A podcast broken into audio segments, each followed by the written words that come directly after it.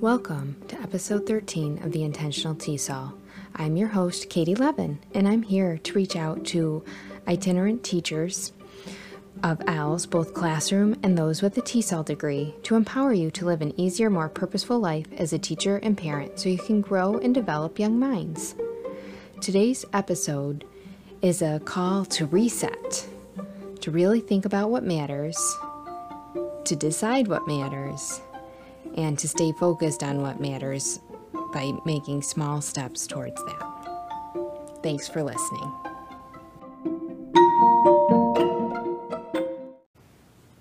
Good morning. So, yesterday was my birthday, and at this year mark, I guess it's it's a good idea to think about what you want out of your life. And it's funny because someone, you know, sent me the birthday wish of I hope this is your best year yet. And it's like what what what do you want for your future? What what matters? What what's important? How do you go about this? So I gave myself a birthday gift yesterday of decluttering my office because I have a tendency to compile resources because I feel like I need to know it all. And then yesterday morning, I took that time to decide okay, this is what I'm using, this is what I'm not. Like, let's just clear the clutter, let's kind of do a reset. And you know, that's that's the important thing when you're going through life is to make sure you take that time to to reset to remember what's important um, remember what materials you need and what, what materials um, are not serving you right now. So, for the past year, my motto, or for the last summer, I should say, has been less stress, more fun. And if you'd been in my life, or, you know, part of my immediate family for the past six weeks, you would question if I'm actually accomplishing this or not. I've been, um, I've had three different PD groups going. Um, so far this school year, in addition to changing buildings. And, you know, I, I, don't know. I just say, bring it on, I guess. That's just me. Um, and uh, then I did a virtual NYS TESOL conference where I volunteered and participated. And, you know, it was funny because my coworker and I, who share a room, we kind of um, I she could see I was struggling a little bit the other day, and you know she reminded me of why she doesn't necessarily do all this stuff that she used to do anymore. and I can understand that, you know, it and at the same point in time like you you never know what little like glimmers come about of what I do. Like I was at the NYS TESOL conference and I heard someone talking about how they had 20 co-teachers, um, and I thought to myself, wow, I guess I'm lucky that I only have seven that I you know am trying to collaboratively teach these students with. So you know sometimes it's that little bit of perspective that's stepping back by by doing these things so so I wanted to think about like my mission statement, my why I do what I do, what's my end game, where am I going from here? Um, you know, what kind what what kind of feeling do I want in my life? Um, so maybe three PD groups at one time at the beginning of a year after changing a building. Probably not the best idea, but I do this to serve the kids. So when someone asks me to take care of the kids, I want to. You know, I I if you really think about it, these kids are amazing that we serve that are English language learners. There there's such a diversity to them. Um, you know, their needs are so different. But no matter what, these are children who are surviving whatever circumstances they've been through whether they've had it easy or had it hard, had choices, had no choices, can read and write in their home language, can't read and write. It's like, how can we help them? How can we grow them? How can we um, best serve these students that, that bring so much as survivors, that have figured out the world in ways that some of us can't even imagine. You know, it makes me reflect on my my own life sometimes to think about what these kids have been through and like, you know, in some of my groups, the kid who struggles with reading the most can actually answer the best in English and has the most real world experiences that he can bring in um, to the classroom and the the the you know that BICS that basic interpersonal skills those street smarts whereas they are struggling with the the CALP that cognitive academic language proficiency and really, so what's the goal as an ENL teacher or, a, you know, the new term I heard this weekend was the language development coach, which, you know, makes me really think, yes, I do. That's my goal. No matter what I'm doing is I'm developing language, you know, um, reading, writing, speaking, listening, those are the skill areas, but that applies to math, science, social studies, English, any of the, the arts and whatnot in New York State, we're only um, allowed to integrate our teaching in the the four core um, subject areas, though. So that's what I limit my my instruction to, more or less, or building on on the other areas through that. So that's a little bit about you know what I think of as my role as a language development coach for these students. Um, you know, I want them to believe in themselves. We all have this ability um, to do great things, to grow our minds, to expand.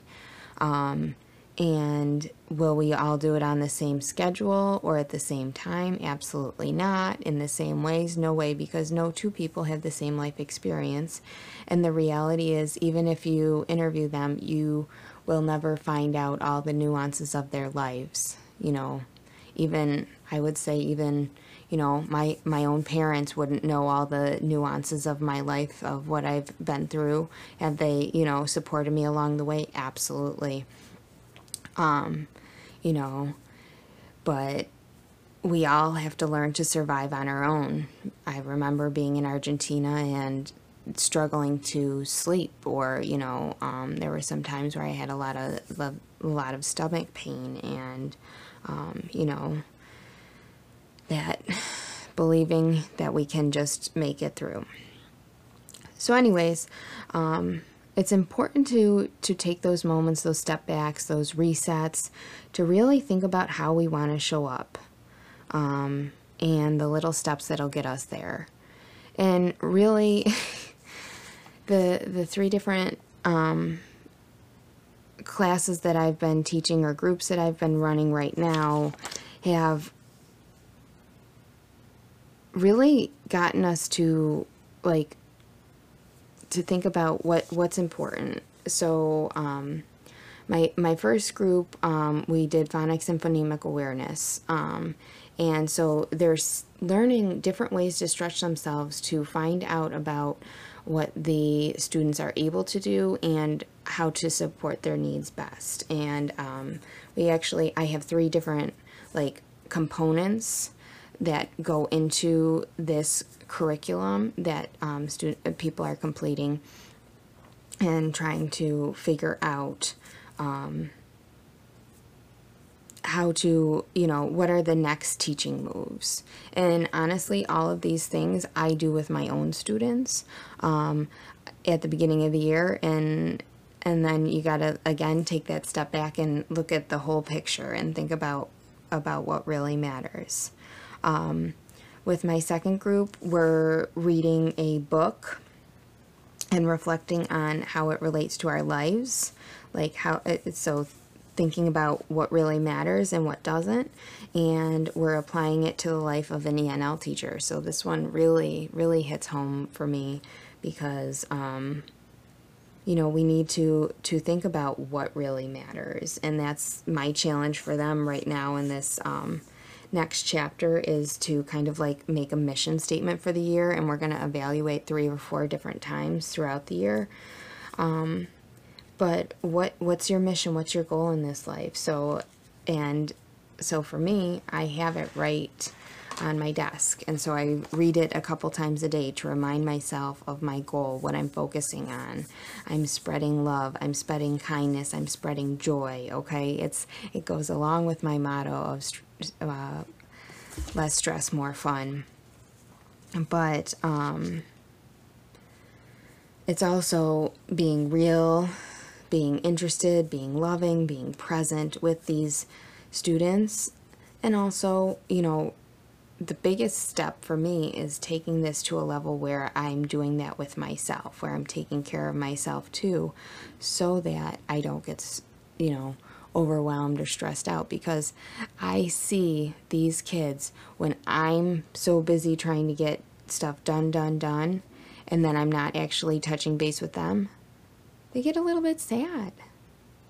They, they you know, I had a girl who wanted to tell me the other day how much she loved my dress, and I was like, hold on, I got to finish a reading conference.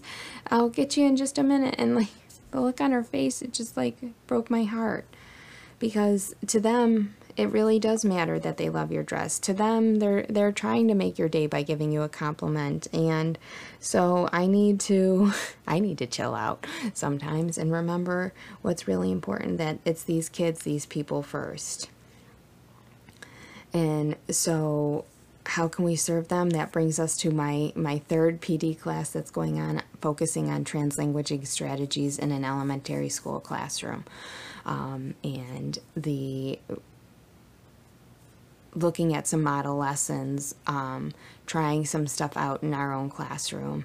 And it's funny because I've been doing this on my own, this um, just I I try to always like decide one so like make a template for everything that I do and how can I uh, to make my life easier over time. So like one of my small steps is I've been trying to like in my um, standalone sessions for my you know entering emerging students I'm trying and transitioning sometimes. I'm trying to like do a quick little jot of like these are the bullet points um, that were covered in our session, so that way if they come up, they can um, you can integrate them into your teaching. And this was actually a suggestion um, from a.